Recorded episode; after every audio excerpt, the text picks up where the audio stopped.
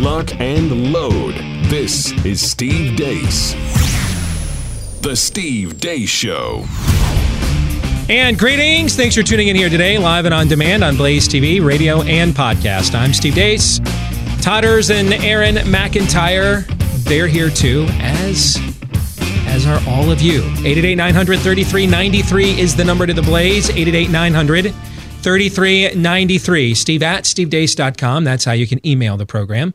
Last name is D E A C E. Try liking us on Facebook with an emphasis on the word try. You can also follow us on Twitter at Steve Deace Show. Coming up here today, some three non political questions, some Theology Thursday. There's a column at USA Today we're going to be discussing uh, about Trump and evangelicals from a Hillsdale College graduate. So we're going to tackle that one coming up a little bit later on today. At the bottom of the hour, we're going to talk to a former atheist who, despite the bad reputation she heard, used to hear about Christians, decided to still trust in the goodness of God. We're going to talk about her and her story coming up here at the bottom of the hour. But before we get to all of those zany hijinks before they are permitted to ensue, here is Aaron's rundown of what happened while we were away. What happened while we were away? Brought to you by Don't Make Mike Angry. Senator Mike Lee was not happy with the briefing he and others received about the strike on former Iranian General Qasem Soleimani. At one point, one of the briefers said something like, uh, Don't worry, we'll consult you. Well, with history as our guide, uh, consultation isn't necessarily the same thing as authorization for the use of military force. A declaration of war or an AUMF is what the Constitution requires. And drive by notification or after the fact uh, lame briefings like the one we just received aren't adequate. Minnesota Congresswoman Ilhan Omar could be seen laughing and joking around while one of her comrades in the House talked about the death toll of the Iraqi war. Deal with an incident or uh, a dislike or someone in a car coming in from the airport. Uh, that is the danger. She also said that tensions with Iran are having an effect on her. I feel ill a little bit um, because of of everything that is taking place, and I think every time I hear about com- I hear of conversations around war, I find my myself um, being stricken with uh, PTSD. A new poll from the Morning Consult shows that barely one in four Americans can identify the country of Iran on a map. Is that bad? The media Yes, the media continues to double down on Iranian propaganda. We'll start with Chris Matthews, who says the term regime is just a right wing talking point. The word regime, used over and over again, is a word setting up regime change. In other words, all the pressure we're putting on that country is to get rid of the Ayatollah. Iranian Vice President Masuma Ebtekar told the world on behalf of Iran she'd shoot the hostages involved in the 1979 Tehran hostage crisis if Iran's demand demands were not met. CNN gave her a platform recently to talk about the ongoing tensions with Iran. I'm saying that uh, the American government, the American president, made a serious miscalculation. They made a serious mistake uh, by assassinating, uh, by taking this terrorist action against uh, Commander Soleimani. Joy Behar from The View is celebrating that a white nationalist slammed Trump. Uh, you remember Richard Spencer? He's basically the organizer of Unite the Right, Lunatic. the white nationalist group that was marching in Charlottesville. It was all in for Trump. Not anymore.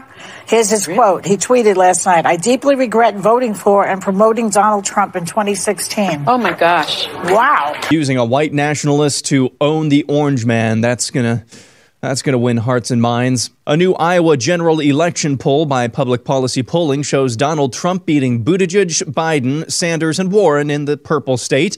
Public Policy Polling has a B rating from 538. In weird news, the District of Columbia is seeking to eliminate so called gendered language in city code. The measure, which will go under consideration by the City Council soon, would eliminate words like manhole, fireman, chairman, and others. Extremely popular singer or rapper or whatever she is, Cardi B, says she's filing for Nigerian citizenship because of Trump. Prince Harry and Meghan Markle announced yesterday they're stepping down from royalty as they aim to become financially independent and independent in general from the royal family. Learning Spanish today, today's phrase is 1776 called and doesn't care. 1776 llamó y no le importa. And finally, Elizabeth Warren can dance.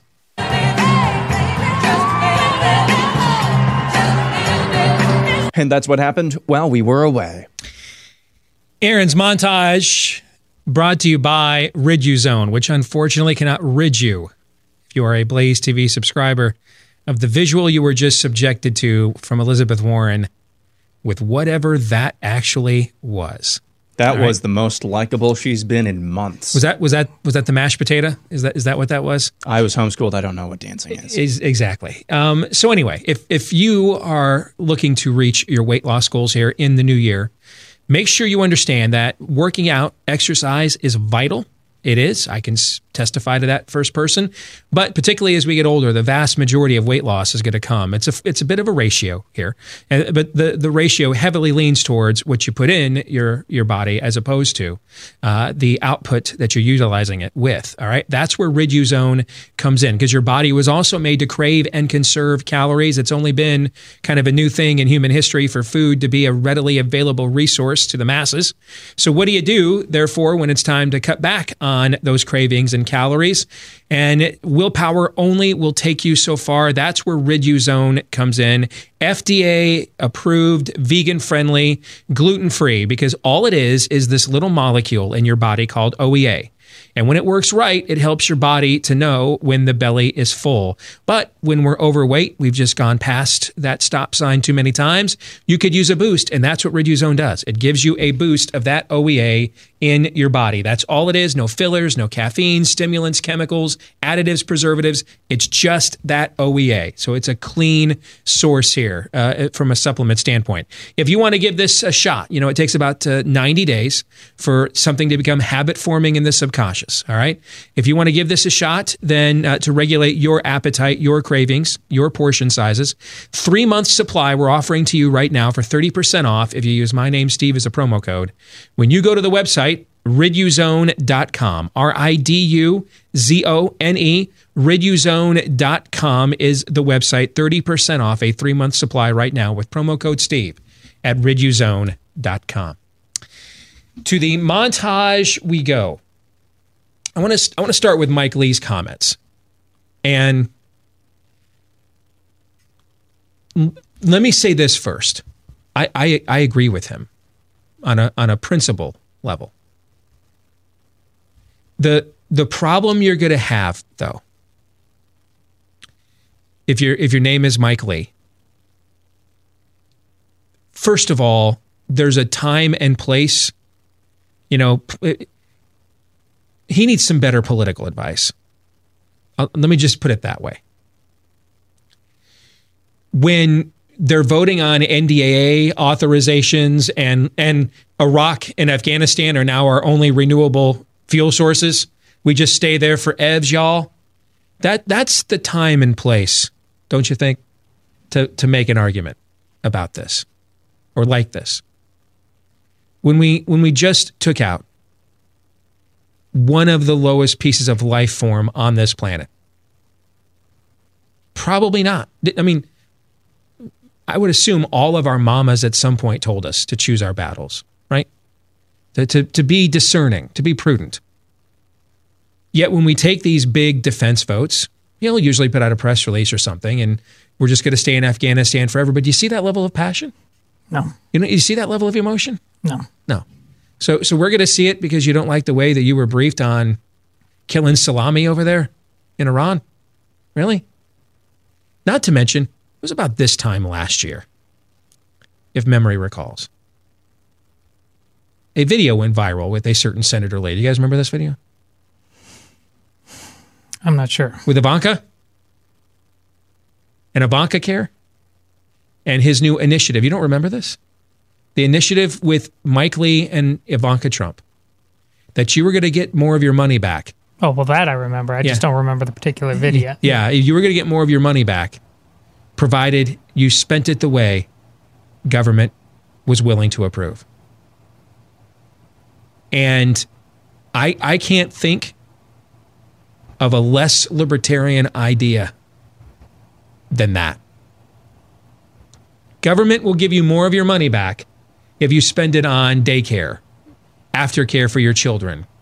You spend it on the things government says you need to spend your money on, you can have more of your own worth and productivity. And there's been a few other things. You know, I like Mike, met him a few times, interviewed him several times. He's one of the best senators we have.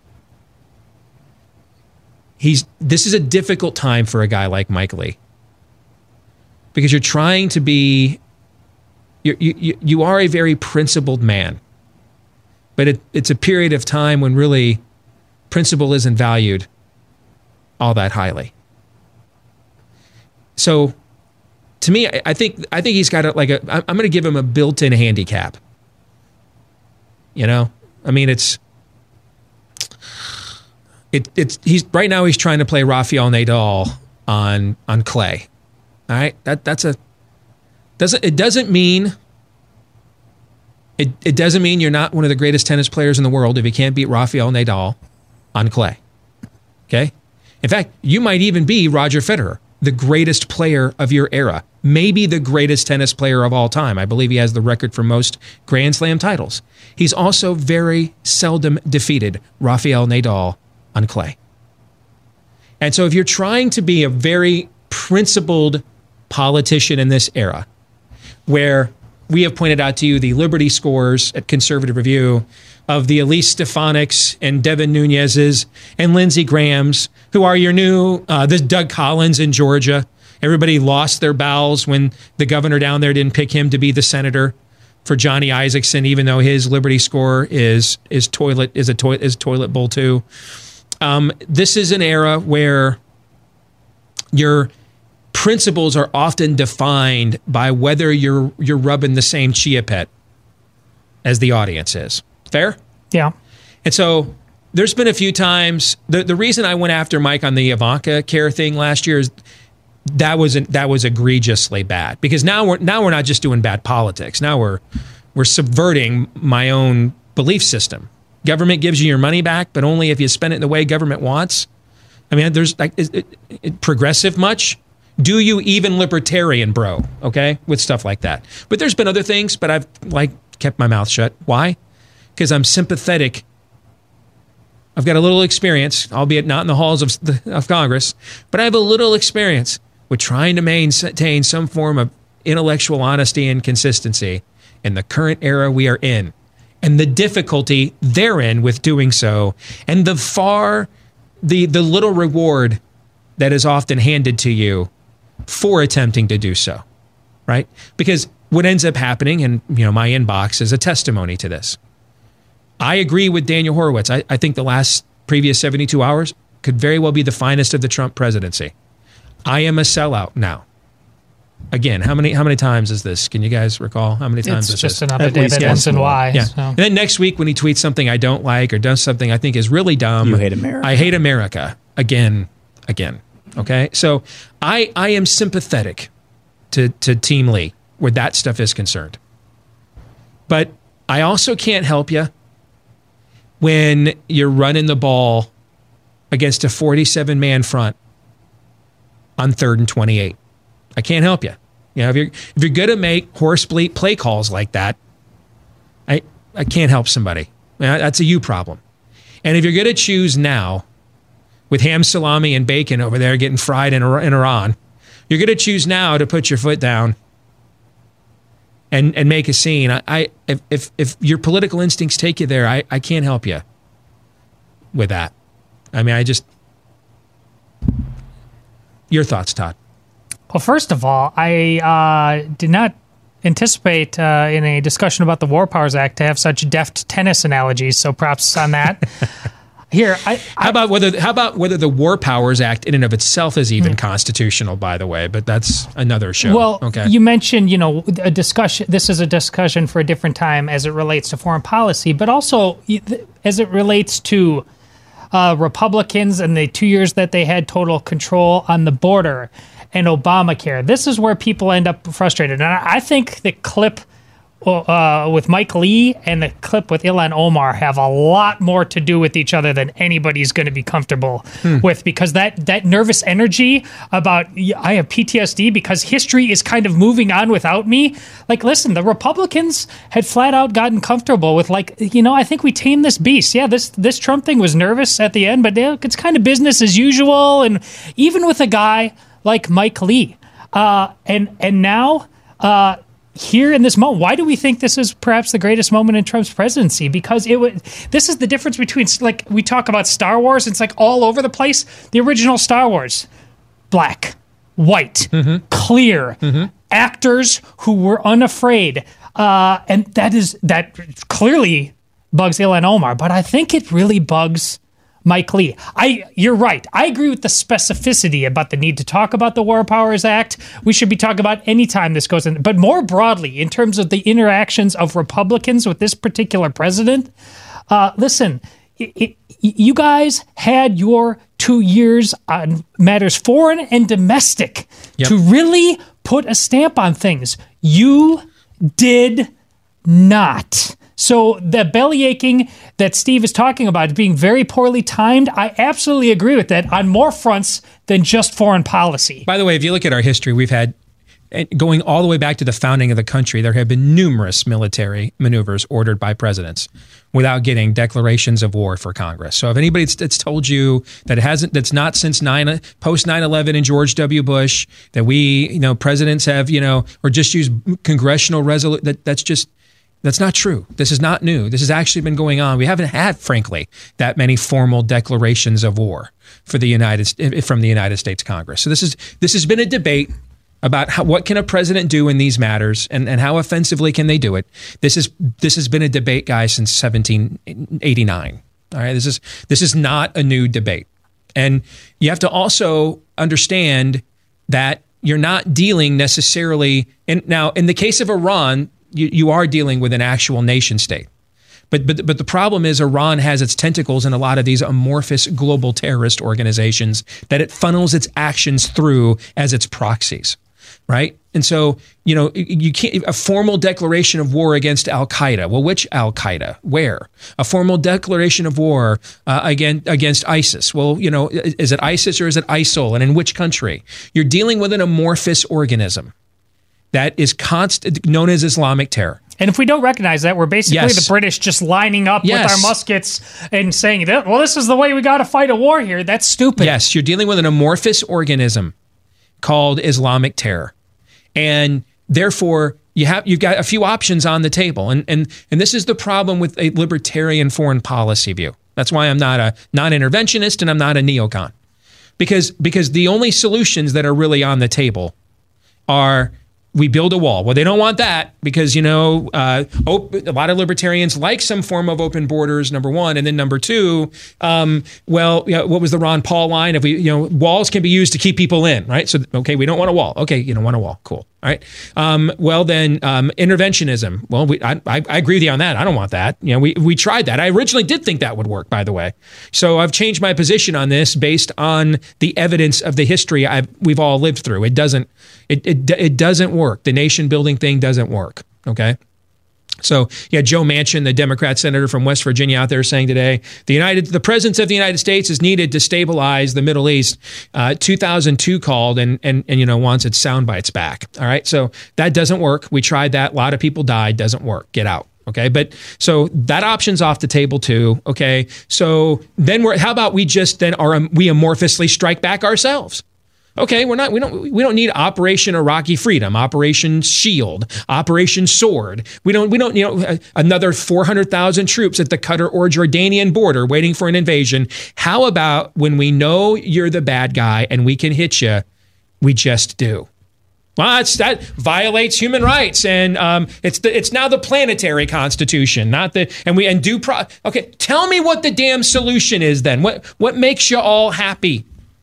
Because wampum doesn't work for the for the guy who wants to be the the, the next Abu Bakr. All right, if you know Islamic history, they're not. They don't want a KFC. They don't want trade. They want to rule. They want to conquer you. So what is the what's the so we you don't want us to you don't want a homeland defense, right? So you don't you don't want surveillance and you don't want a wall. And I agree with you on the surveillance too, because we've seen that get abused, right? Okay, so that's off the table. You don't want that. We don't want nation building. That's off the table. We don't want that. Okay. All right. So then you don't want to you don't want to be you don't want to be amorphously strategic to respond to an amorphous organism, which is we have the technologies to take these people out whenever we want without having to call in the 101st every damn time. But we don't want to do that because apparently, you know, they've got the, the same due process rights as all the criminals that you currently want to let out of prison early. So then what the hell is the solution then? At some point, there's got to be one. There's got to be one other than trade and money and everybody wants to be a materialist. Folks, have you been, have you ever, you know anybody from the Bedouin part of the world? They're not all into that materialism thing, guys. These are cultures hundreds and hundreds of years older than you, and they've never read Aunt Ayn Rand, and they, they, they don't know who the hell John Galt is. They want to rule. They come from a church where the guy spent the last 20 years of his life fighting barbaric wars and died in the middle of the last one. And then when he died, they couldn't figure out who the successor was because he didn't leave one. So they then just started fighting each other. And we see that play itself out on our news reels now, like it's still the eighth century. So tell me then, Todd, Aaron, what is the solution then? If we're not going to do, uh, so, if they're all off the table, then what do we do? Yeah, I, what I'm hearing you say is that you know a, a foreign policy, the, the how to win friends and influence people foreign policy is not really going to work in that part of the world. I, that's that's the again, we're coming back to the fundamental crux of every single every single conversation we've had about foreign policy in the last few years. It's that it's run by and constructed by, with very few exceptions, one of which was taking out that scumbag. Uh, Iranian general. With very few exceptions, it has consisted of a very progressive worldview that basically says that we will cast our own aspersions upon, we will make the world the way we, we will see the world the way we want to see it, not the way it actually is. And when that happens, you get the the you get the cacophony of chaos that is that is what we see playing out every single day whether it's actually on the ground in the Middle East or whether it's the way whether it's the way our foreign policy experts in air quotes talk about this on on any given day here at stateside as well. And as far as Mike Lee getting back to Mike Lee as well of course he's in a difficult position but you're you, for a second reason you you are you got to be sympathetic to him because it's like ah uh, you know what? I'm looking back at the last 10 years of this terrible foreign policy as well, and I don't want to wake up in three months from now and see 10,000 American troops on the ground in Tehran. You know, so you got to be th- sympathetic to him as well, where that's concerned. But along the lines of what Todd said, it's like you're going to plant your flag on paid family leave or uh, it, it, it, on that. And th- these are these are going to be your two flag planting moments the last time I saw Mike Lee that angry was on the floor, floor of the convention with the Free the Delegates movement. It, seriously, it, it just reeks of having the wrong priorities. Like, uh, how about how about showing that kind of passion when the president announces we're going to send 2,000 troops yeah. to defend Mecca? Where was where was the passion then? Do you know the answer to that? I, I don't. That that that would seem to me to be the time to have a larger, broader conversation. But if you, I, I also don't want 10,000 troops in Tehran. And you know, one way to do that is to kill the people that run their troops before they can command them to come at us. That, that's one way. That, that's one way to do it. I mean, that, that's, by the way, that's an ancient tactic of warfare. Why did the generals always stay in the back? Because if a general got killed, what would the rest of the army do? They were scattered, they were rudderless. That's why.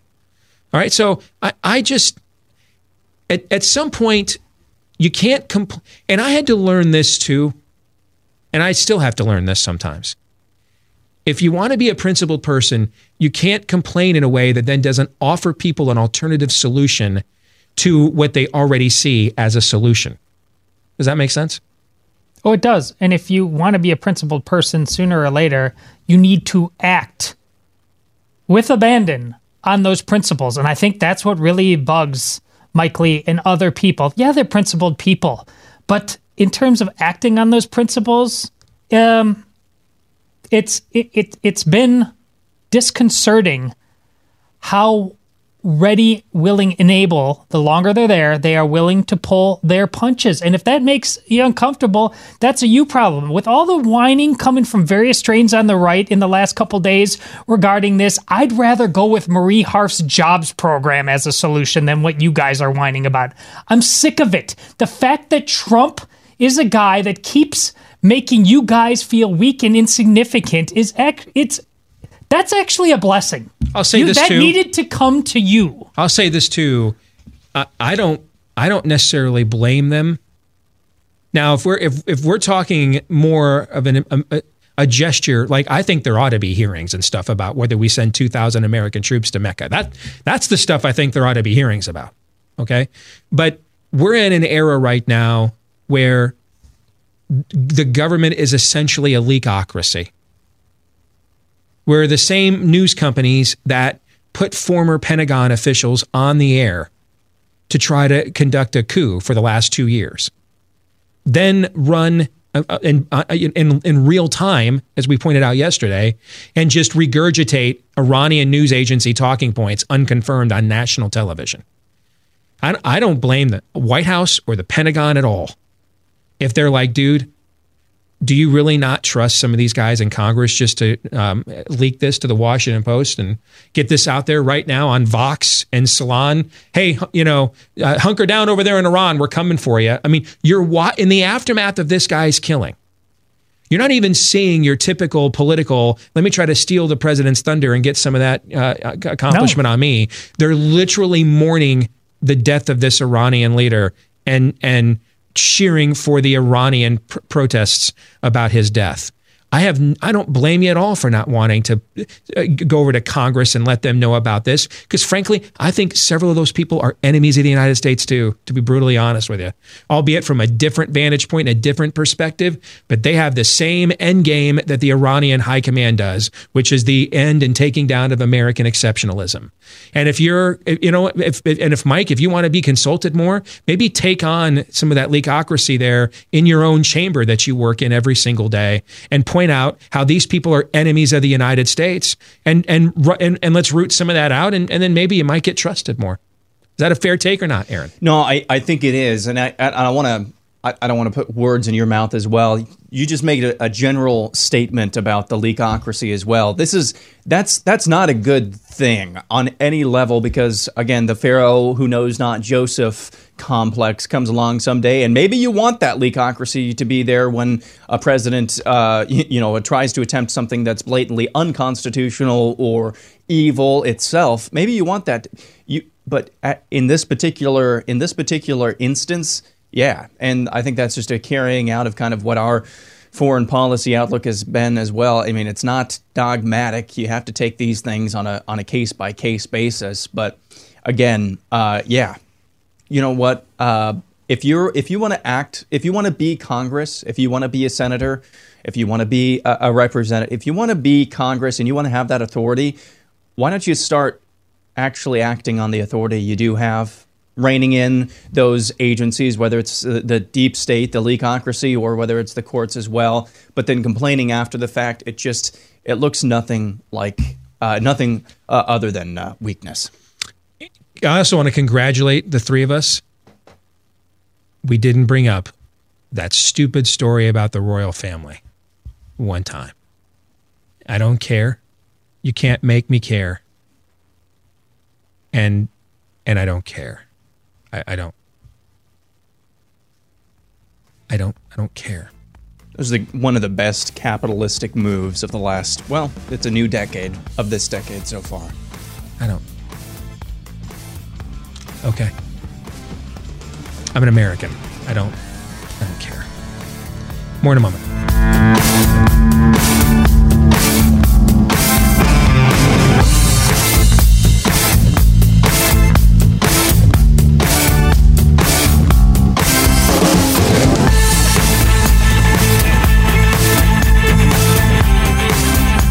Happy new hair to those of you that took our advice last year about signing up with Keeps. where 66% of men will even experience hair regrowth as well. Now, if you missed out, don't worry because Keeps knows that even here in the new year, losing your hair sucks. That's why they offer the generic versions of the only two FDA approved hair loss products that are out there. And these generic versions will save you a bundle. So, what are you waiting for? With Keeps, you can save your hair without ever leaving your couch. Just answer a few questions, snap a few pics of your hair, and a licensed doctor will review your info and recommend the right treatment for you. And then it is shipped discreetly to your door. And here's the happy new hair deal we have for you today. Go to keeps.com slash grow. That's keeps.com slash grow to get your first order of Keeps hair loss treatment for half off, 50% off. For those of you that went to public school, that is half off. That's right. Keeps.com slash grow to get half off your first order right now when you go to keeps.com slash grow. The name of the book, Why I Still Believe, a former atheist's reckoning with the bad reputation Christians give a good God.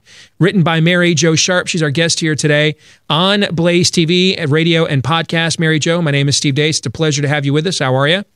Hey, I'm doing well. Thank you for having me. The reason I thought it'd be cool to have you on is one of the things we try to, to do with our our audience a lot is what I like to call because uh, we do a lot of worldview here on this show, and I've done a lot of worldview in public speaking and things of that nature. And I like to I like to go by what I call three dimensional thinking, and that that first dimension is a biblical command to know why you believe what you believe. The second one, though, is to know why other people believe about what they believe. Where where do Muslims come from? For come, where are they coming from? For example, where do other where do, where does a pagan religion or other unbelievers and their belief system and worldviews, other ideologies, where are those coming from? But then that third dimension is to know why other people believe what they believe about what we believe as Christians, and is there is there a reason why someone is rejecting Christianity? Did someone who claimed to be a Christian hurt them in life, or demonstrate something that was that was uh, dysfunctional or abusive to them in some way, or or immoral? Right, and I get the sense that that's kind of where your book and your story is going. Tell us about that. Yeah, certainly. Um, so uh, you hear a lot of statements about you know people deconverting from Christianity, and you know they'll give reasons why, and many times we're not getting the full story. And what we end up seeing is we end up seeing the person completely leave Christianity, but we never seem to hear these stories about people who are hurt in the church, who have problems with church, uh, but then look at well, is that a reason to leave the church, the truth of Christianity behind? Mm-hmm. Uh, and so, in my book, I'm looking at this this issue of yeah, I, I, was dealing with the hypocrisy of believers in the church, and it it really struck me, having come from an atheist background, to come into the church and find that actually the church is full of regular people who have regular problems like everybody else, and uh, that was actually very disappointing to me um, because there were a lot of hurts that I experienced, and they're the kinds of things you experience with human beings. But d- did those hurts, did those problems I had, did that negate the truth of Christianity? And so in the book I'm dealing with, um, yeah, it doesn't. In fact, um, my experiences with Christians, although they were harmful, although I have to work through those, I actually came to discover that the hypocrisy of believers does not does not change the truth of Christianity. No, because ultimately I mean, and I've, I've explained this to my audience in th- this way in the past. You tell me if you think this is a this is a good way to explain it. If if you if you get up tomorrow and find out I've been fired because um, the the sorts of disgusting materials are found on my computer that get you arrested nowadays, okay, that that that certainly goes to the credibility of my own testimony as a Christian. Was it ever sincere? What level of sincerity was it? Was this a particular blind spot that I just clutched and, and refused to let uh, the Holy Spirit uh, have access to, right? Th- that gets to my own specific claims and my own specific walk. It does not, however, change the fact of whether or not Jesus of Nazareth was dead and walked out of a tomb on the third day as if he never was, right? And I think right. I think that's sort of what we're, we have. We're, uh, in, in some respects, I think, frankly, we're letting unbelievers off the hook and and, and that the idea that the our own Christian testimony, its credibility might always be at stake, but you know, if if if I'm a flip flop and flim flam idiot, loser, hypocrite, it, it has nothing to do about whether uh, Jesus sits at the right hand throne of God or not. For example, the weatherman might be a terrible adulterer. It doesn't change whether or not it, he was right that it was 75 degrees uh, today or not. See yeah. what I'm getting at? Yeah, yeah, and it's it's a hard balance for Christians because we are told uh, specifically by Jesus. We're actually not told. He's praying in the garden in John 17, right before he goes to his death, and he's praying that we would all be one, that we would greatly love one another, uh, because that would be a testimony to mm-hmm. the truth that he is God's son. So we are accountable to portray the light and the love of Jesus in the world. But at the same time, you know, that, that, like you're saying, the truth of Christianity does not hinge on our own personal behaviors and on um, our own, you know, individual Christians. And you can see this uh, Paul in 1 Corinthians 15 talking about uh, in the passages in 14 and 15, he's saying, if Christ hasn't raised from the dead, that our faith is useless. He actually just puts it right out there. Your preaching is in vain and your faith is useless. We have to have a, a, risen Savior. That's an objective truth claim that does not hinge on the behaviors of any Christian or cultural attitudes or what's culturally acceptable in the moment. This is an objective truth claim by the Apostle Paul, and Christianity rises and falls on the truth of Christ's resurrection. Mary Jo, how much of the churches let, let, there's there's there is um, let's just talk about the era in which we live okay? So we have we have a macro problem with hypocrisy. We have shakedown artists on allegedly christian television okay? We have priest abuse scandals okay? Those are you know macro forms of of hypocrisy and and we do a very poor job in general of within those of us that have a, a theological orthodoxy we have we do a very poor job in general of confronting that and rooting it out. Okay, so let, let's let's stipulate to that aside. On a on an individual level, though, for a form for someone who comes into the church like you originally did as an atheist, I, w- I was not an atheist when I came into the church. I just wanted my own religion. I, I wanted to be able to pick and choose the things that I wanted to pick and choose. I, I wanted to be my own God.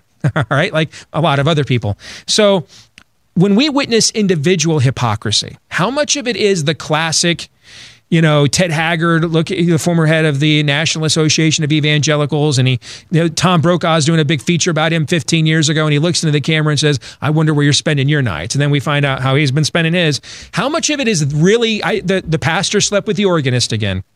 And how much of it really is we in the church do a poor job of transparency about the honesty of our own brokenness about what a that a sanctification process is a clumsy process. The guy who wrote most of the new testament said man i have this thorn in my flesh that the lord will not take away. How much of our own hypocrisy would be alleviated with just frankly some more transparency and honesty? Wow, that's just such a great way of saying it. I think uh, we have, especially, uh, I'm a Protestant evangelical, and I think we have not really well conveyed the sanctification process. We're very much about conversion and, and evangelism, getting people into the church, but then we don't really tell them now what. Mm-hmm. And that, that now what part is what I'm trying to convey in the in my book, which is that it's messy. You don't come into the church and then you're magically changed, like you get a clean slate, right? you bring into your relationship with God your past hurts and experiences and vices and the things that you struggle with. And so that is a lifelong process. And we should be more transparent about what is going on in our lives with each other. But it's difficult because we're dealing with human beings. And that's what I'm finding is very hard for me to do. It's hard to trust other human beings yeah. with some of those very difficult life issues because we get hurt because we people gossip about us. They use it against us, and we know these things are going to happen because we're just human. So for me, yes, the church needs to be more transparent, but we also need to really take Jesus's teaching in Luke 6, that Sermon on the Mount, really to heart, which is that we're supposed to do good to others even when they don't do good to us. Uh, that's how we avoid, um, you know, trying to use hatred against hatred or violence against violence or you know harsh words against harsh words is by doing good to others, doing unto others as you want them to do unto you. Jesus knows that's not always going to happen. You're going to do good and get hurt, and that's that's part of the teaching of um, the church. And we need to make this more clear that our goal is to be more like Christ, to be more like what He's teaching us in that Sermon on the Mount but you will get hurt along the way if you're trying to stand up for what is right and good and true and beautiful. So I, I'm every day here on Blaze TV, radio, and podcast. We're not a, a faith based platform. We're a faith friendly one. Now, my show is faith based because that's what I base the positions and things I say on this show as best I can. I base it on on my faith, and so I'll get you know emails and stuff from a, a wide, diverse audience. People that might agree with me on some theological things, but then not on others, and some people have completely different religious viewpoints than I do. And one of the things I'll often hear which I find fascinating, is if I say something in a way they find too provocative or confrontational or edgy. Um, you know, well, I didn't expect a Christian to think or talk like that. And, you know, I expected you to be better than that. And I, I find it fascinating because I didn't think of, because I used to use remarks like that too before I was a believer against other believers. I, do, do unbelievers understand how self indicting that statement is, though? Because if you hold Christian ethics, life, and worldview in such high esteem that you think it is what makes people better, then why aren't you a Christian? Why then, by your own admission, are you signing up for a lesser viewpoint that, uh, that permits you to be debased and, and, and, and brings you down to uh, another level? If, if you think Christianity is, has these lofty ideals, by your own admission, why wouldn't you aim higher then? Why would you settle? Yeah, I think that's a good point. And uh, I, I, explore that a little bit in a different angle, which is that, you know, in Christianity, there's a moral standard that we're attempting to live up to. We say God is the standard of good, and that's it's his nature and his teaching by which we compare everything to to say, hey, this is hypocritical. If you wipe out a standard of goodness, then what are you comparing to? Mm-hmm. To what are you comparing? Why, what are you saying? Hey, you guys are being hypocritical. And I th- so I think there's another uh, point that can be made within that same line of thinking is that yeah, I mean, at least Christians have a standard which by which you can say, look, you guys are being hypocritical. But this goes again, uh, cuts both ways on the other end too, because you, you I go back to your story. You, you have this notion that Christianity, when you're when you're on the outside, you often think I can't become a Christian because I can't live up to those standards because you haven't been adequately taught that that's exactly why you need Christianity. You're right. You cannot live up to those standards. That's why we all need a savior. But you, you, you, that keeps you away. I, I did this last night, or I'm doing this right now. And so I can't go to church. I can't become a Christian. I'm not good enough. And then finally, when you get that message and you receive it, and then you realize when you look around you that it, it, can be discouraging too to see. I thought these people were going to be a lot further along than than several of them turned out to turned out to be. Right? It's a it's a that is a difficult balance. Yeah, and that is like my story is that you know I come in to Christianity because of the great beauty and goodness and truth I see in the world. And I'm looking for the people who are searching for that as well. Mm-hmm. And then I come into the church, and yeah, people have all the same problems in the church that they have everywhere else.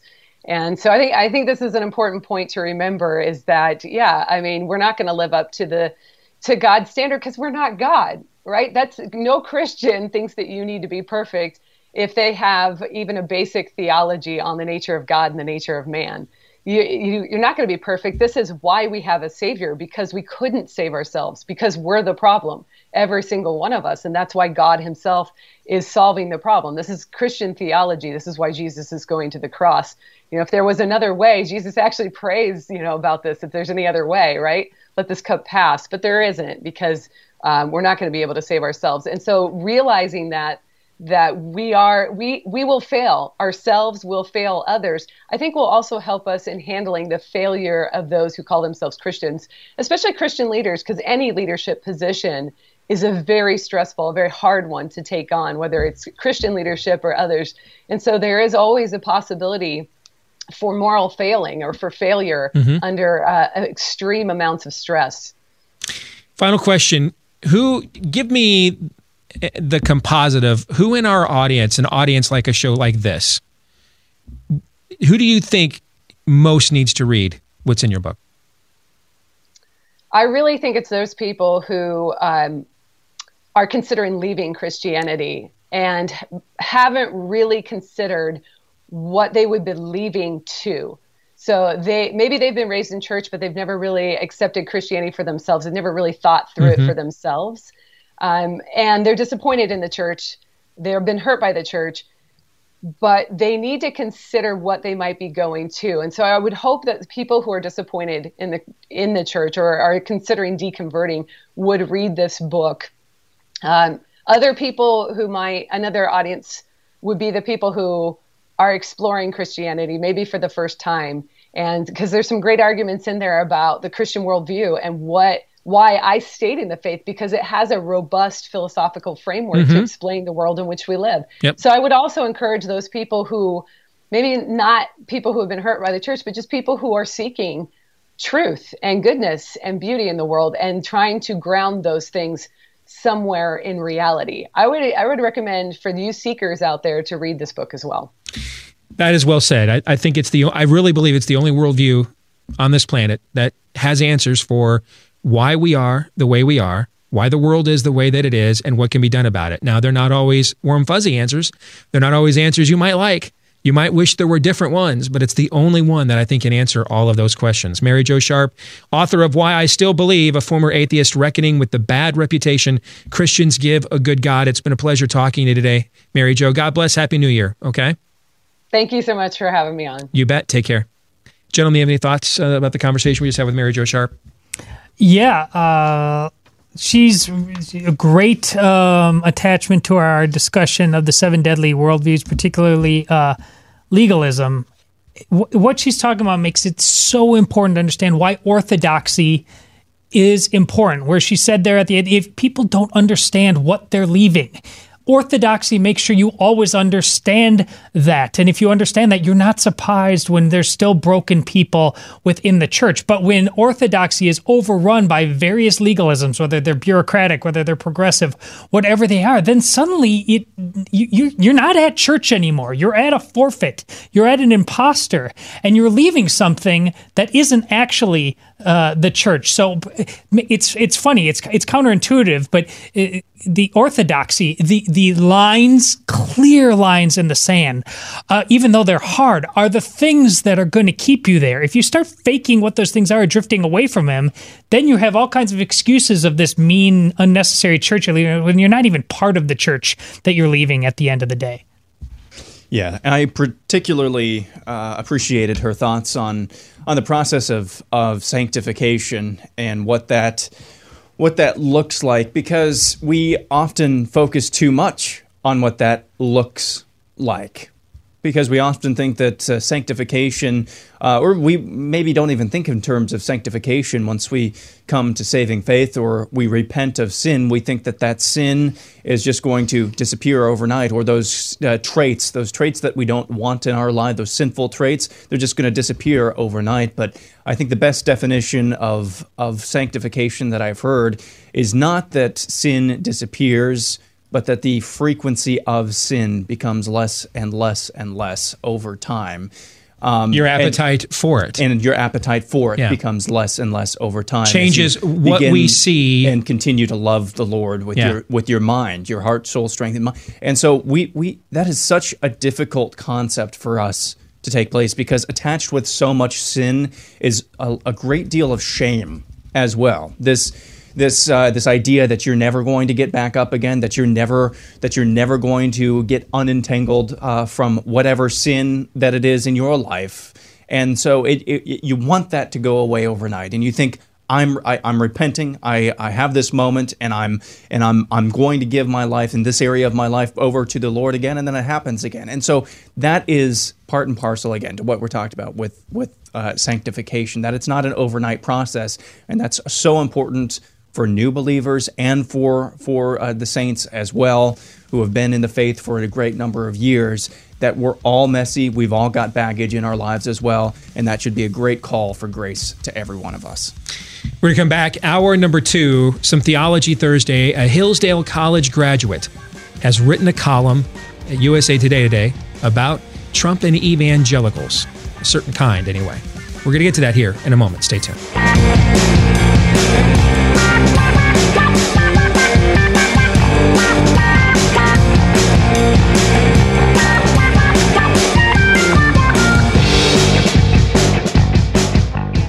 we're back live and on demand. Not all that much in demand, though. But somehow they continue to let us work here at Blaze TV, radio, and podcast. By the way, if you do listen to us via the podcast, if you wouldn't mind leaving us a five star review wherever you choose to podcast from, thank you, because the more of those we get, the more people like you we get to find. And the more likely it is that uh, we get to continue to do this for a living. Thousands of you have left us one of those five star reviews already. Thank you. Considering consider perhaps leaving us uh, many more. I don't know if you can stuff the ballot box like that, but let's go ahead and give it a shot for the children. Ours. 888-933-93 is the number. Steve at stevedeace.com is how you can email us. Like us on Facebook. Follow us on Twitter at Steve Deace Show. For Theology Thursday, gentlemen, we're going to talk, we're going to tackle a topic that I am frankly bored with. But we're we're gonna so that's I'll take Steve work on your uh, your your marketing and your teases for a thousand dollars, please. Okay, but but but okay, there's a rejoinder there. But this is from an angle and a level of nuance that you don't typically see.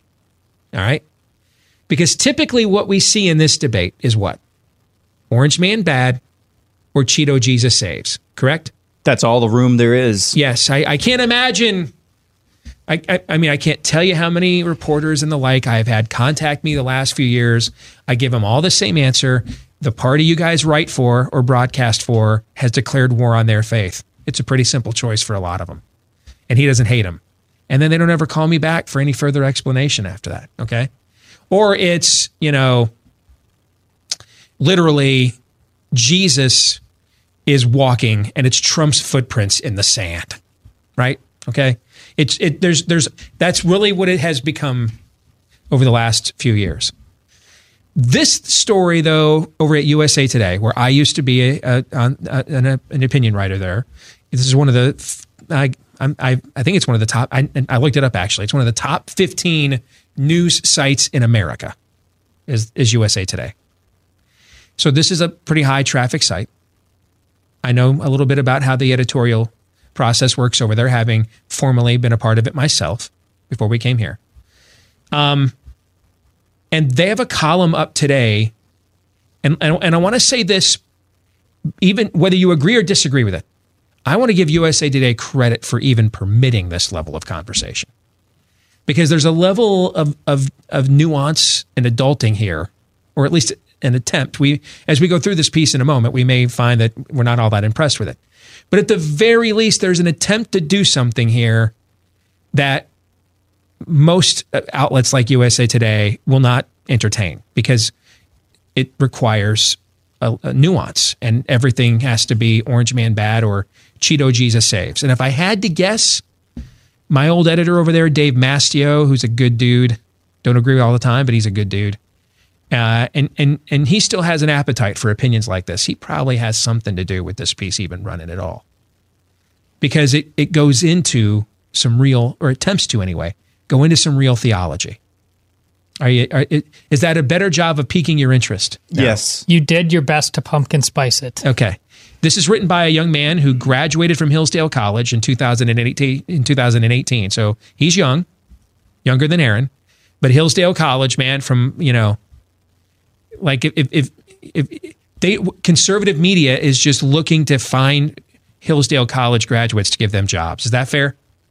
Is that a fair Basically, description of yeah. Hillsdale's position? I, am familiar with the school. It's from my backyard where I grew up there. Uh, one of the girlfriends I had in high school, I think, ended up going to Hillsdale College. All right, so it this is creme de la creme in terms of getting your conservative street cred. All right, is Hillsdale College. Isn't our own Chris Pandolfo a Hillsdale grad? Indeed, yes. and I think Indeed. he went to school with this guy as well for oh, a while. Okay, did you check with Chris when you saw we were going to talk he, about? He checked with me. Yep. Okay, all right. So this is from Bre- Brendan Clarey.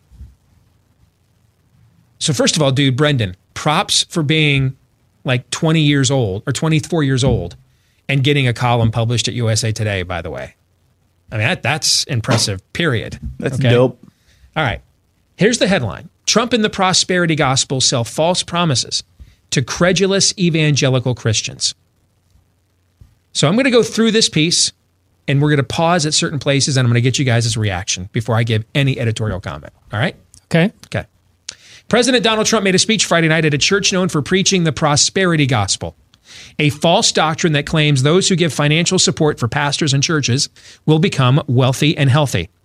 That Trump's first appeal in his Evangelicals for Trump campaign comes from this church. Miami's King Jesus International Ministry sends a clear message to evangelical Christians. Prosperity gospel and Trump's promises are as spiritually hollow as they are similar. Both rely on this basic principle give something now, get something later. One of King Jesus International Ministries donation pages, called First Fruits, can be found a core tenet of the prosperity gospel. God honors our faith, multiplying those fruits and giving us a blessed year. Essentially, with a little faith, God will multiply your January gift into more money year round. Another prime example comes from another of the church's don- donation pages. And how many donation pages does a church need? By the way. Uh, when we bring offerings to God, He brings overabundance to our finances. King Jesus International Ministry pastor Guillermo Maldonado wrote a book published in 2009 called Jesus Heals Your Sickness Today with the description, which the description for yells in all caps, while the world is suffering unknown illnesses and epidemics, this book brings to life the ministry of Jesus. If you or a loved one need healing, here is the perfect tool you need to attain it. The problem with Maldonado and his church's teachings is that in no way are they supported by Scripture. Let me stop there. Your thoughts so far? I can't help but thinking of the show Messiah that you had us watch while you're reading this. How about I start there? And that'll make more sense when we talk about it next week. But okay. that's where I'm living right now. Okay. That's the show on Netflix we're going to be breaking down on yeah. Pop Culture Tuesday next week. Right. It really should not come as a shock that President Trump spoke there when his spiritual advisor's name is Paula White. That's my thought so far. All right, let's continue. God doesn't promise his followers in the Bible that they will receive an overabundance to our finances, if only they cut him a check. Similarly, he never promises he will heal them when they are sick. If you want to know what following the will of God looks like in practice, look at Jesus, who was brutally tortured and murdered on the cross for our sins. Look at all the apostles and martyrs who died on account of proclaiming the gospel. These people didn't receive back what they lost in earthly prizes or see their blank, or see their bank accounts increase. They sacrificed their lives for the sake of God's true word in order to receive the gift of heaven. The prosperity gospel is based on the lie that you can get everything you want from the world by following God. The true gospel is that Christ alone saves sinners like you and me from eternal punishment if we turn from our sin and follow him by God's grace. Aaron, your thoughts there? I think that's yeah. I think that's that's pretty uh, effective. I think this this goes back a little bit to uh, to what we were talking, just a little bit to what we were talking about um, last hour with the expectations that we have of our faith uh, and of those who who claim the name of Jesus as well. And I think I think uh, you know Brendan Brendan uh, drew a pretty pretty effective line there between I think the true gospel and the prosperity gospel. The prosperity gospel is all about me. The true gospel is all about what Christ did. And Todd, you're sitting over thinking, so we had a Reformation because yeah. a Catholic dude was going around Europe saying we had to schism the church because some Catholic moron was going around Europe saying if you give your money to St. Peter's Basilica, your your your loved ones get out of purgatory and hell. And now we're sitting here 500 years later. And, and and uh, and you guys over in the Protestant community are having the exact are doing the exact same crap. Is that what you're thinking? Is that the thought bubble of your head? There's nothing new under the sun. There baby. is nothing new under the sun, indeed. This is now where the column begins to pivot. It appeared Trump preached from an appropriate pulpit Friday night, considering the promises he made to evangelicals. Throughout the speech, Trump tried to sell himself to Christians as a political savior who, if they vote for him, can give them everything they've ever wanted, politically and culturally. Trump spent much of the speech trying to convince evangelicals that he has saved their religion from the clutches of the God hating left he alone ended the war on Christmas. He alone ended the war, the government's war on religion.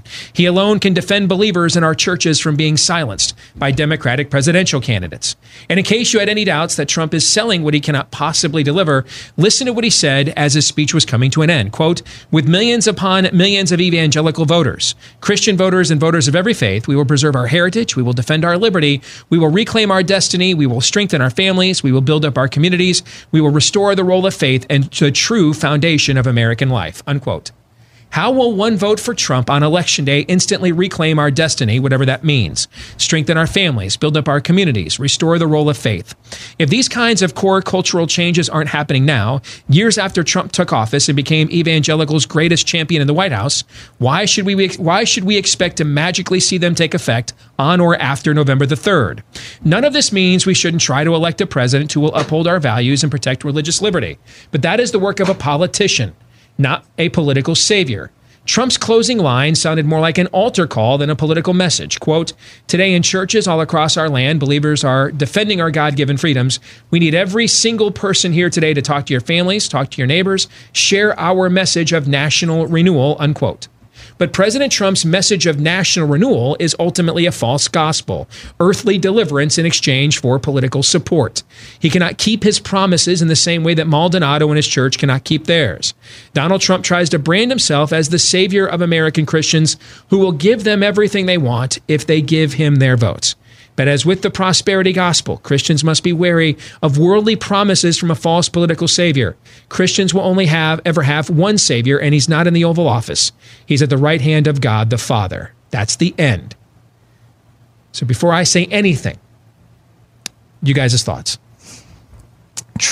Here's what is unsettling to me about all this, and thus speaks to the reason why I've said before, and I, I still probably right now I would not vote for Donald Trump, which is not not me preferring somebody else, but I the people overvalue the strength and potency of Donald Trump because of how weak not people Christians I should say because of how weak they are in turning whatever their faith is into practice. We just got done talking about this on uh, uh, on, the, on the last segment.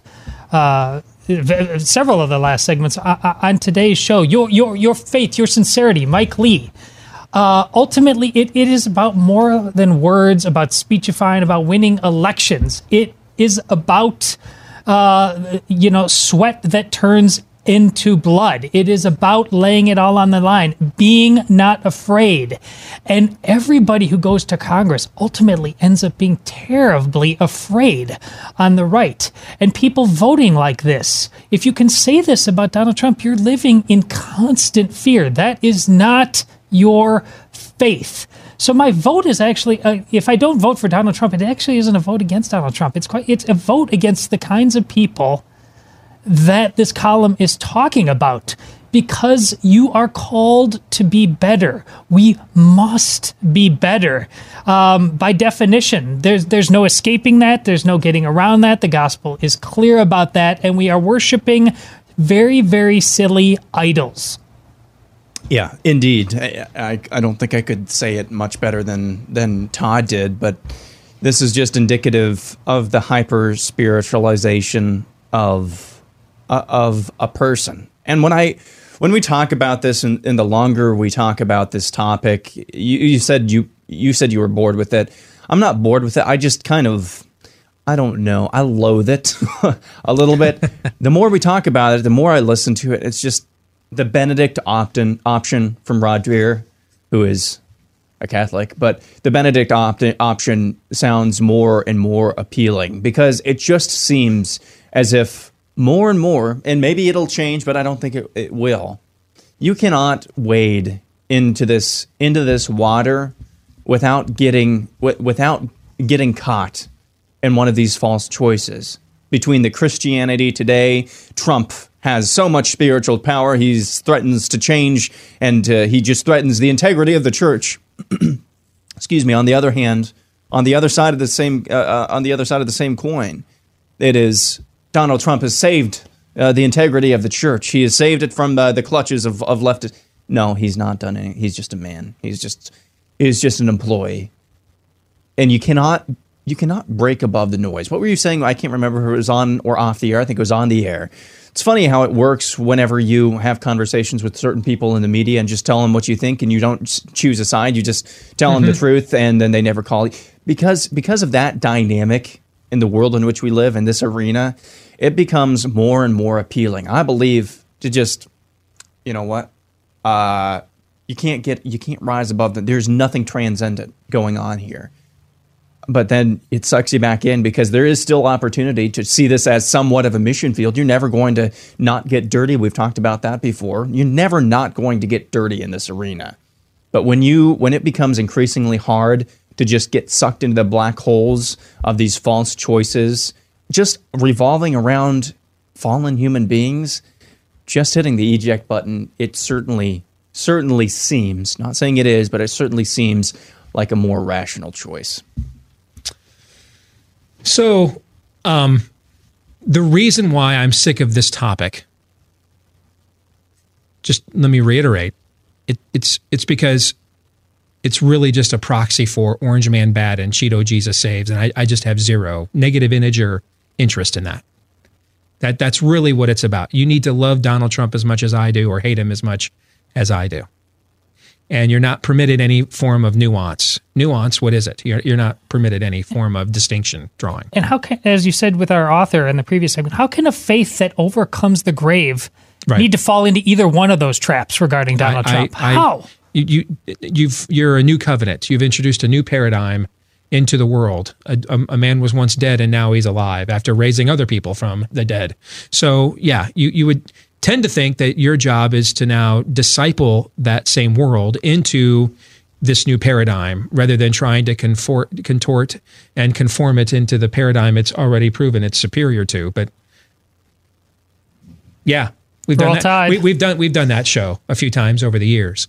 So the reason I wanted to entertain this particular dis- uh, entry into the sweepstakes, if you will, is it's the first one I have seen in a mainstream platform. And maybe there have been others. I've just missed them. Okay. But um, it's the first one I've seen in a mainstream platform that attempts to draw some serious theological distinctions. And it's written by a guy who just graduated from college in 2018. So he's younger than Aaron. I have a question. Why? How come somebody 57 years old didn't, write this for USA Today? 65. I'm 46. How come somebody 46 years old didn't write this for USA Today? How come Beth Moore's ministry is now defined after discipling so many women for, for, for years? Her, her ministry is now defined by Orange Man Bad. How did that happen? Is she like 60? How did that happen? Now, I I take issue with a couple of the ways that he worded things here. But I also understand that USA Today doesn't let you write for more than 700 words because again, I used to write there. So I know I know the way they operate. I know the way they edit. And they're, they they've earned the reputation as McPaper for a reason. They're trying to reach the broadest audience and you're told, you know, don't write for people above a 6th grade education. I mean, you're just told that, all right? So I, I don't want to be too, I'm, I'm not going to go into those areas because I know, number one, his youth, number one. And then number two, the amount of theological nuance that he was able to put into this in 700 words, given the way USA Today typically approaches the way, the process for you constructing an op ed, is extraordinary that he even was able to broach these points at all in this format. And I, I think that should take priority over, hey, I might have done this differently or I think better. Okay. I think there's a bigger point here. Those of you that are in that baby boom generation that are really offended at what he said, why? And this this this actually is the perfect follow-up to the conversation we had with Mary Jo. What was the subtitle of her book? A former atheist's reckoning with the bad reputation Christians give a good God. So, unbeliever starts exploring Christianity. Who's this Paula White character? Was she on her third or fourth marriage? She's left multiple churches bankrupt.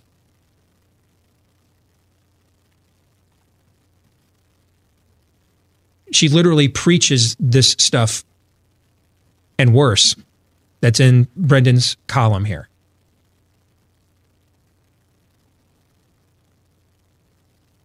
And why why why is Franklin Graham endorsing her book?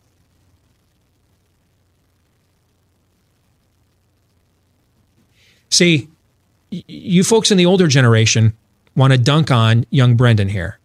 The world's more complicated than you think it is, Brendan. It's not as cut and dried as you think it is, Brendan.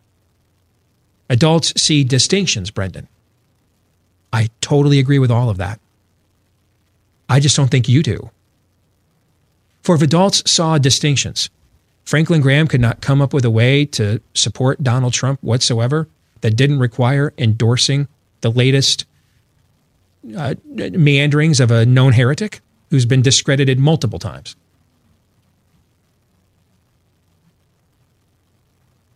I've met Michael Tait at the Newsboys. Great guy. Been to his concerts. I've met him personally. Had my kid's picture taken with him. He's up there praying for the president with Paula White. Think the Apostle Paul would do that?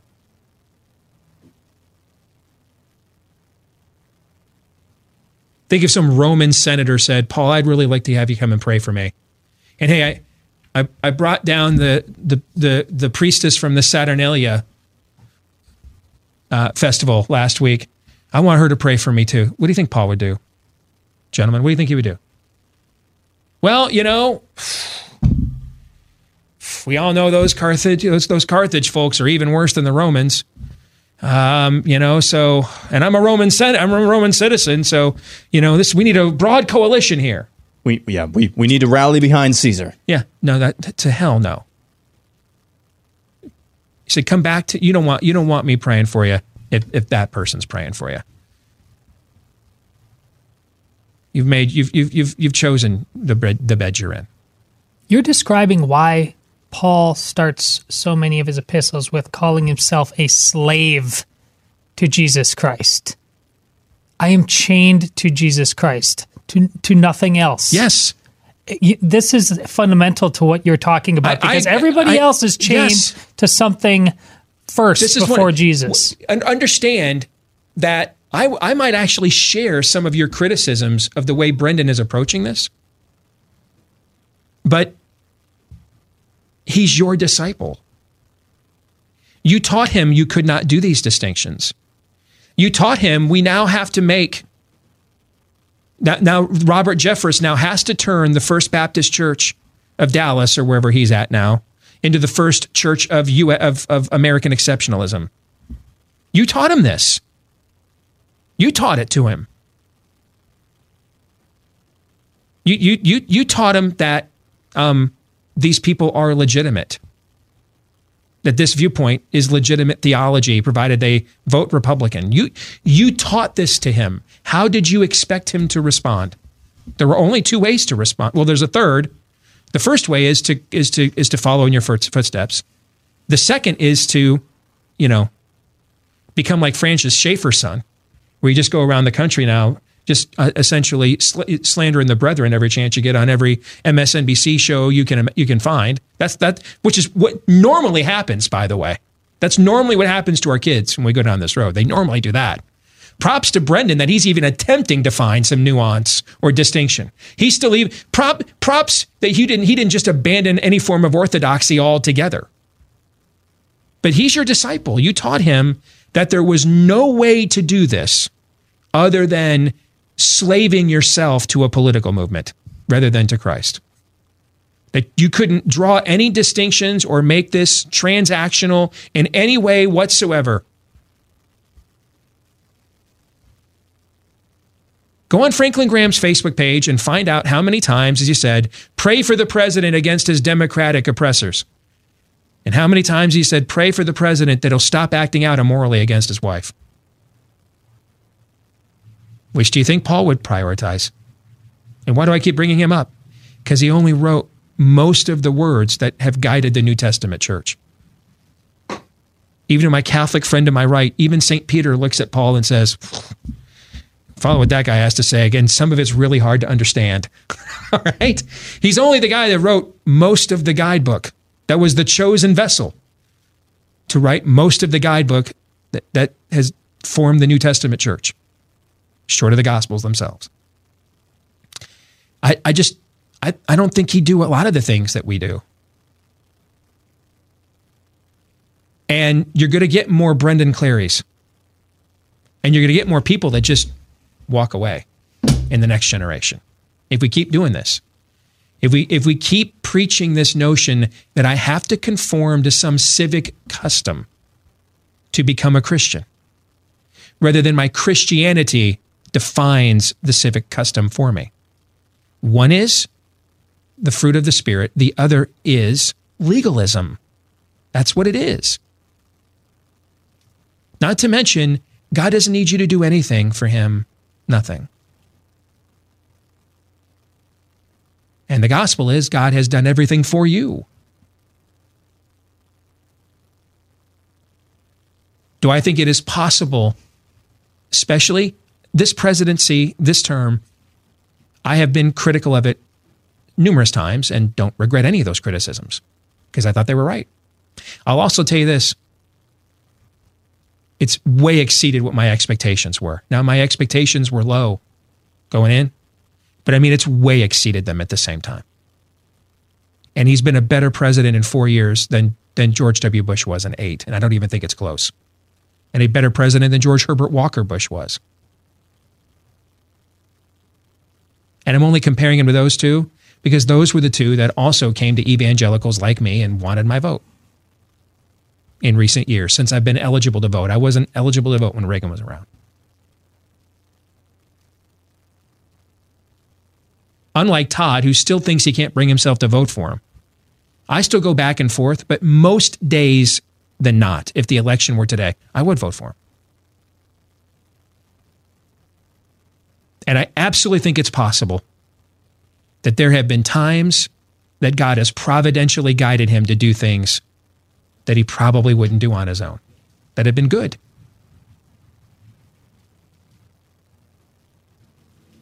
But I don't go to the church of Jacob. I don't I don't go to the the church of the apostles.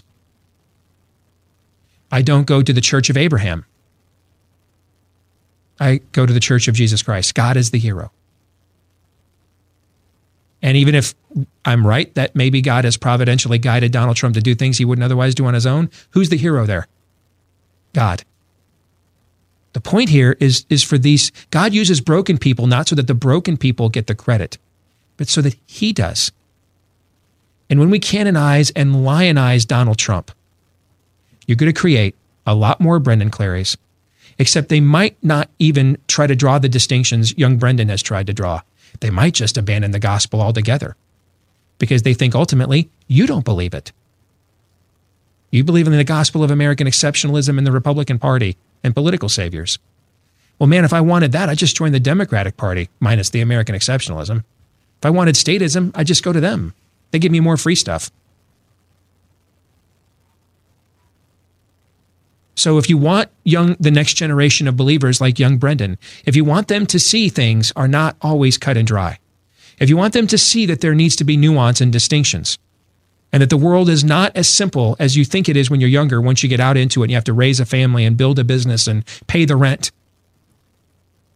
You need to model that yourself. Otherwise, why would you expect him to learn something that hadn't been taught to him? Just my two cents. More in a moment.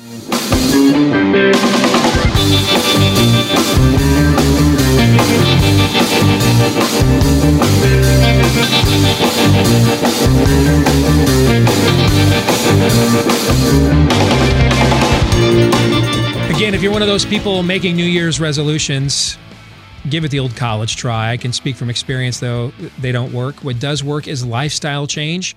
One of the hardest things to do, though, when you want to make a healthy lifestyle change is get those portion sizes and cravings under control. And the reason why is, and you're not victims. We're not. We don't believe in victimology around here, but it, it's also the way we're made. We were created to conserve and crave calories because it's only been, you know, humans have been on this planet for at least 6,000 years, and it's only been in the last hundred or so that food has been a readily available resource to, you know, mass populations. And even there's still here in 2020, all kinds of places on earth where food is not massively available. So, but if you're here in the West, you're blessed for that to be the case.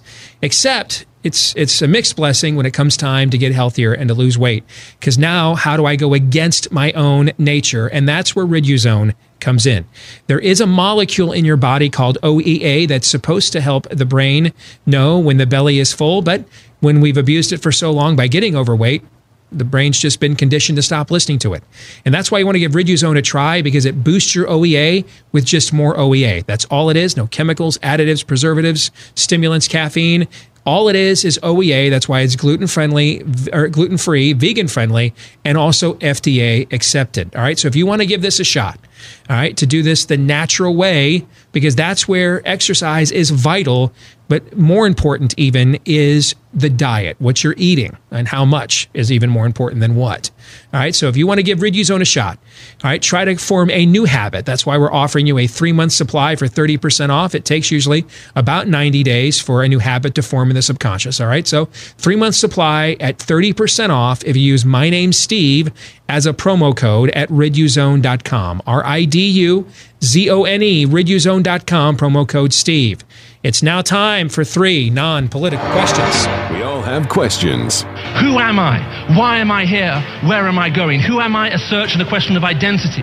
Why am I here? A question of meaning and purpose. Where am I going? Question of destiny. Some better than others. What sort of morality or proto morality would you expect to find in a chimpanzee troop? Injecting some levity into the demise of Western civilization. It's three questions on The Steve Deace Show. Yes, because we need a, a break from the continued uh, decline and fall of Western civilization.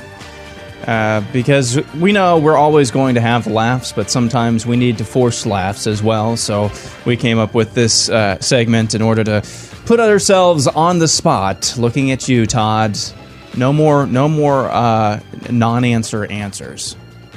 And yes, I'm singling you out. This is my worst Question. segment. It is. It, it, yeah. This is we This is need where to, you need to come back. Hey, ask better questions. we need to we need to have this on Friday. Um, so question number one. This is a submission from Steve Heverin because Lord knows I can't do any show prep. Of these three gifts, what do you think is the greatest God gave us? Music, the written word, or theater? You want That's to a go good first? question. That is a really good question. Yeah, Hmm, do I want to go first? I'll go first then. It's I I would say the written word because I don't think you have the other two, or at least they don't flourish to the level um, that they could without the written word. So, I I would say it is. I'd say it's the written word. I, th- I think it might be music, and I say this not as a musical. I'm the least musical of the three people in this room in terms of being a junkie, an aficionado, playing an instrument. I mean, Aaron plays an instrument. I mean, Steve, he's cataloged his his um, understanding of uh, musical history. I just, I think ultimately, the, the it's it gives a soundtrack to life, and the way it can stir us and get inside of us when we're watching theater or when we sit a bit i mean now oh, i'm old enough when parts of it get inside of you and that that the way you're living your life and so the music is kind of played to it. I mean I, my daughter once said she was out on a soccer field when she was like uh eight or nine years old and i can't remember the context but it was very very profound it was kind of a it, it was a tournament game it was kind of like a, a really close game but and she said that the song that really got popular with the, the guy the guitar player from one of the award songs i'm going to make this place your home you know Oh, Philip Phillips or something like Philip that. Philip Phillips, Yeah. that guy. And she said afterwards, she said, I that song just kind of welled up in me. Like I felt like I belonged. And that's what music does to you. Um, so I think I'm going to give it to music. For me, it's music for a different reason. I, I think now I'm gonna maybe commit some heresy here. Not really, hopefully not. But when you think about it, the, the closest that human beings can come to being uh, to creating something um, out of nothing You know, as when when God created the earth, He created it ex nihilo, out of nothing. I think the closest that human beings can come to doing that is through the composition of music. And as Todd said, that comes along with that the the the emotions that can be stirred from uh, music out of music but i think the closest that you can come from creating something out of nothing like you know words they pre-existed you they pre-existed your mind they pre-existed your synapses you come up with a new melody a new melody that you thought of i'm not sure that anything else can come Hmm. quite close to that all right, uh, question number two. If you were forced to choose between these three professions after quitting your job, which would you choose? A mechanic, plumber, or an electrician? Wow. You can make pretty good money at any of those. yeah, I know you now. could. I just I'm not I'm not naturally inclined to any of them. Plumbers, you know what? Plumber's an easy out. All right, I don't want any part of handling the all's innards. I'm I'm I'm done. All right. One time when I was a kid, had to help the old man when a pipe burst in the basement over there on Royal Oak in Wyoming, Michigan. And I can still remember the black slut. No, no, no, no, no. I don't. I don't want any part of that. Um, You have to put you on Mike Rowe's dirty jobs and see how you handle not that. not happening. Not. I would have that was that that was such a great show.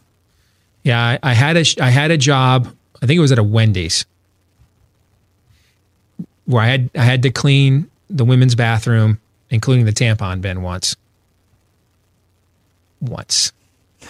Hence the word had. Okay. Lots of the things you say out loud. Well, that thing wasn't going to clean itself, brother. It wasn't going to clean itself. Um, uh, I like electrician. Sounds cool, you know, because you guys know I like technology and stuff like that. But it could also require me to go into people's homes. I'm not sure I want to be in some of those people's homes, you know. Um, so I'm I'm gonna go with mechanic because I also get to mess around with technology and and not have to be in your home. Last segment, we talked about the essence of Christianity. This segment, Steve doesn't want to know you at all. Yeah. Hey, I'm I'm I'm fine loving my neighbor at a From neutral afar? site at a neutral site at a neutral site. Hey, you never asked answer the. Oh no, you did answer the last question. I forgot about. Yeah, it I said I said the written word because I thought without the written word we wouldn't see the other two flourish to their I maximum forgot potential. about that. Yeah, short term memory. Your neuroses are profound, man. I dig that about you. Um, mechanic. Uh, I, Steve's right about why you buy a car somewhere. It's not. It's about the people who end up fixing it. Every car I've bought in the last 15 years, a guy named Larry Jackson has been the service manager at that uh, at that car lot, and he's an old friend of mine. Used to we used to we this the Deace group that we do now debuted on us on this old neg- on the old uh, local sports show I used to do is where I first started doing it on sports, and he was kind of the every everyday fan guy on there, and I just know he's going to tell me the truth, and and, he, and so every time he runs, that's why all we owned for a while were Kias because he ran the service department at Des Moines Kia, and all we've owned the last seven or eight years have been Fords because he runs the the service department at Granger Ford. Man, yeah, he's that's my homie right there. Yeah, he's been a lifesaver more than once. If I could fix my own car, I would have avoided perhaps the conversation I had within the last couple months. I mean, they, I won't name the kind of car. I will save them from that. But I actually, it, I had catastrophic level failures at a point in the life of the car that should not be happening. And they actually tried to pull the, you know, we. We don't make the car; we just sell them, and things happen. I Oh. said, "Is that Stuff happens? Is that your advertising?" Did they offer you the stuff happens plan, Oh, the extended man. stuff It- happens service plan when you bought it? I went a little fire and brimstone. I got a little, and I ended up. You got getting- a new engine out of it. I did Yeah. get a brand new engine, but it took me being insufferable me. So That is your cologne scent. It is. Or no, smug. Although I, think insufferable is a great name for a cologne. we're, we're moving on. I, I think it would have to be mechanic for me as well. I thought about electric. I mean, plumbers and, and easy out. I mean, respect for people who have the stomach to do that. But electrician, I'm terrible at, at cable management. Um, just yeah, I don't. I hadn't noticed looking at your work workspace over there. there's, There's a reason why this is a pretty tight shot. Anybody who comes and visits uh, is like, oh wow, wow, I didn't expect this. And I think they mean the size of the room sometimes, but I think sometimes they also mean all the the mess of wires. I just I have trained myself not to look. Cable management is that trade lingo, by the way? Yeah, it means not having like this is actually pretty good, pretty decent. And I actually told the guys at the Blaze when they come came in and and, and redesigned all of this. I I don't want you to tie up or zip tie any of the stuff under the desk because we have to swap out stuff invariably. But it it makes for a little bit of a messy a little bit of a messy area. But Yeah, I know I- where everything goes, and I I've, I have I've, I've had to train myself not to look. Yeah. Did we say the answers? Because you're the well, you're definitely the most technical, Steve. You and you're f- in between us. I mean, I'm I'm just not. So, did we give you the answers you thought? Yeah, um, not really. I Oh, didn't think either one of you would do mechanic, and you both did. So You didn't think that. I was going to do plumber, did you? Uh, no, I thought you were going to do plumber for sure. Uh, question number Did you three. think Steve was going to talk about his fears of cleaning up whatever? No, No, I'm that not. was a pleasant surprise. yeah. All right, this might be the toughest question I've ever asked on this segment before, and uh, now that I've said that, it's probably going to be like one-word answers from both of you, and we'll have to filibuster for the next eight minutes. But it's this: which is better? And you must answer this. It cannot be a tie. You must answer this question: The Lord of the Rings or the Marvel Cinematic Universe? Yeah. So yeah, that I'll have an easier time. You give me like give me your Mount Rushmore of favorite songs. I can't. uh, Suddenly, I'm just overwhelmed. I can't even think of one. This is a great question. Um, define better. Can you, get define to- that for me? You get to decide. Okay. All right. So it's in the eye of the beholder. Yeah. Um, in terms of the quality of the storytelling and the scope and magnitude, we're talking the films of Lord of the Rings, right? Films, yeah. Yeah, I, I, it's the Lord of the Rings. Um, which was harder and more difficult? It was. It's the MCU because they had to take characters and stories that ultimately don't always come to a head and weren't designed to to do it that way. And over the course of 10 years in real time fashion that together. And you have some minor plot holes but we don't have any Luke and Leia kissing in the Empire Strikes Back and then you find out in Return of the Jedi they're brother and sister kind of plot holes right? You don't have anything like that so in terms of And that's the good plot hole. yeah, if, if we're doing degree of difficulty, it's the MCU. But in terms of just there, and and, and I don't want to mitigate or minimize, you know, how great they did the original MCU. And I'm we're going to have to use that phrase, I think, a lot for fear of what they're going to Yeah. try to do next. Okay. Um, Saved by the Bell in Marvel Universe land. yeah, but um, I mean, ter- there's nothing in the MCU that has the size and grandeur and scope of the Lord of the Rings because I, because there's maybe no story in Western literature in the last 200 years that has that. That's why it's such a transcendent experience. It's why it's, it's some of the greatest selling fiction writing in you know Western publishing history. Um, it, it's it's why you know inspires hippies and Christians alike. Uh, it's it's transcendent, and the MCU's done a phenomenal job of taking, you know, comic book, and I don't mean that in a in a negative, but you know, there's a reason why I read Spider Man at five and not the Silmarillion. Okay, I couldn't understand that at five, but I could understand Peter Parker got bit by a radioactive spider, and Bruce Banner was caught out in a field where they were testing nuclear weapons and got gamma rays. I can understand that. All right. What the MCU did a great job is taking those stories and making them even appear to be on the level of the stuff that Tolkien was tying into. The old, as his friend um, C.S. Lewis would say, the old magic is what Tolkien was tying was was tapping into. Um, what Marvel has done is fanciful pulp fiction, but they built it up to a scale that it's even in this conversation, and that is to their credit. But it is it's not on the same level as what as what Tolkien and and Peter Jackson with his visual depiction accomplished. Man, I would have had the same stream of consciousness, but ultimately ended at the opposite conclusion. Hmm. Be- but because of what you said, it, they, they, Peter Jackson was, and the, the it's, I believe it was his wife and then another woman who were the three writers. By and large, they just stayed faithful. Yeah. And get out of the way and let this just be brilliant. And it was.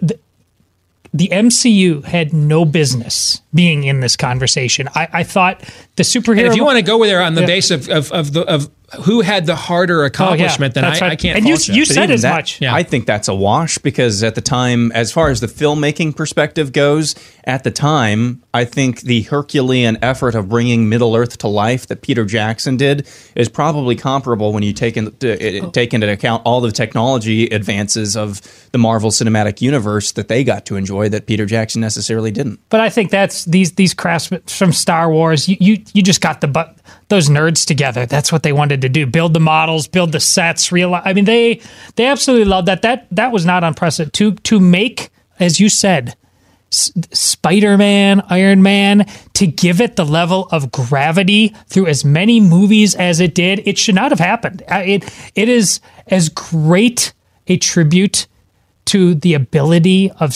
now now we're going back to your original question you know is it music is it story whatever uh, they pulled it off man they pulled off the impossible that, that- as long as you were faithful to the lord of the rings that wasn't impossible that that should have been great i i still am it's a it's a miracle that they pulled off what they did with the M- mcu It's it's also difficult though to meet people's expectations. Oh, sure sure Which Peter Jackson had to do that as well. But you make a, a good point, Aaron. You're the tiebreaker. I think in in every facet, I think in every facet of filmmaking, of storytelling, of the transcendent themes that were communicated through the medium and told to their utmost potential, and all the fan expectations as well. I think all of those are just a wash. So the only reason I think the Lord of the Rings edges this out is because thus far, thus far, it's the only one of the two who has uh, withstood the test of time. Now, I think the MCU will definitely do that, but we don't know that for sure. I don't know what would change to.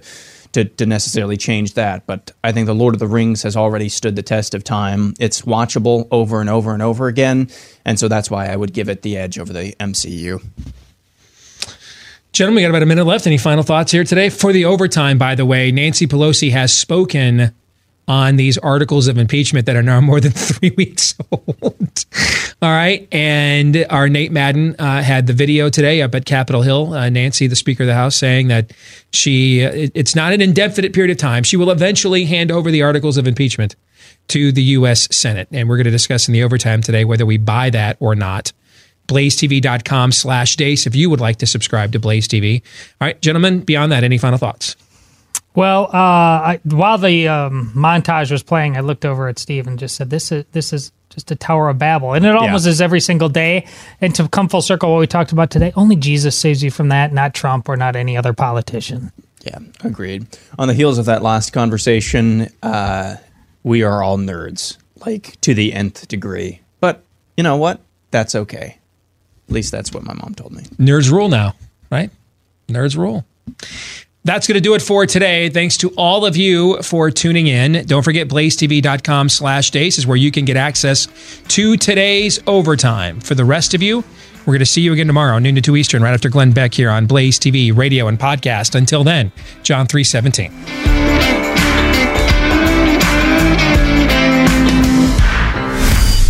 This is Steve Deace. on the Blaze Radio Network.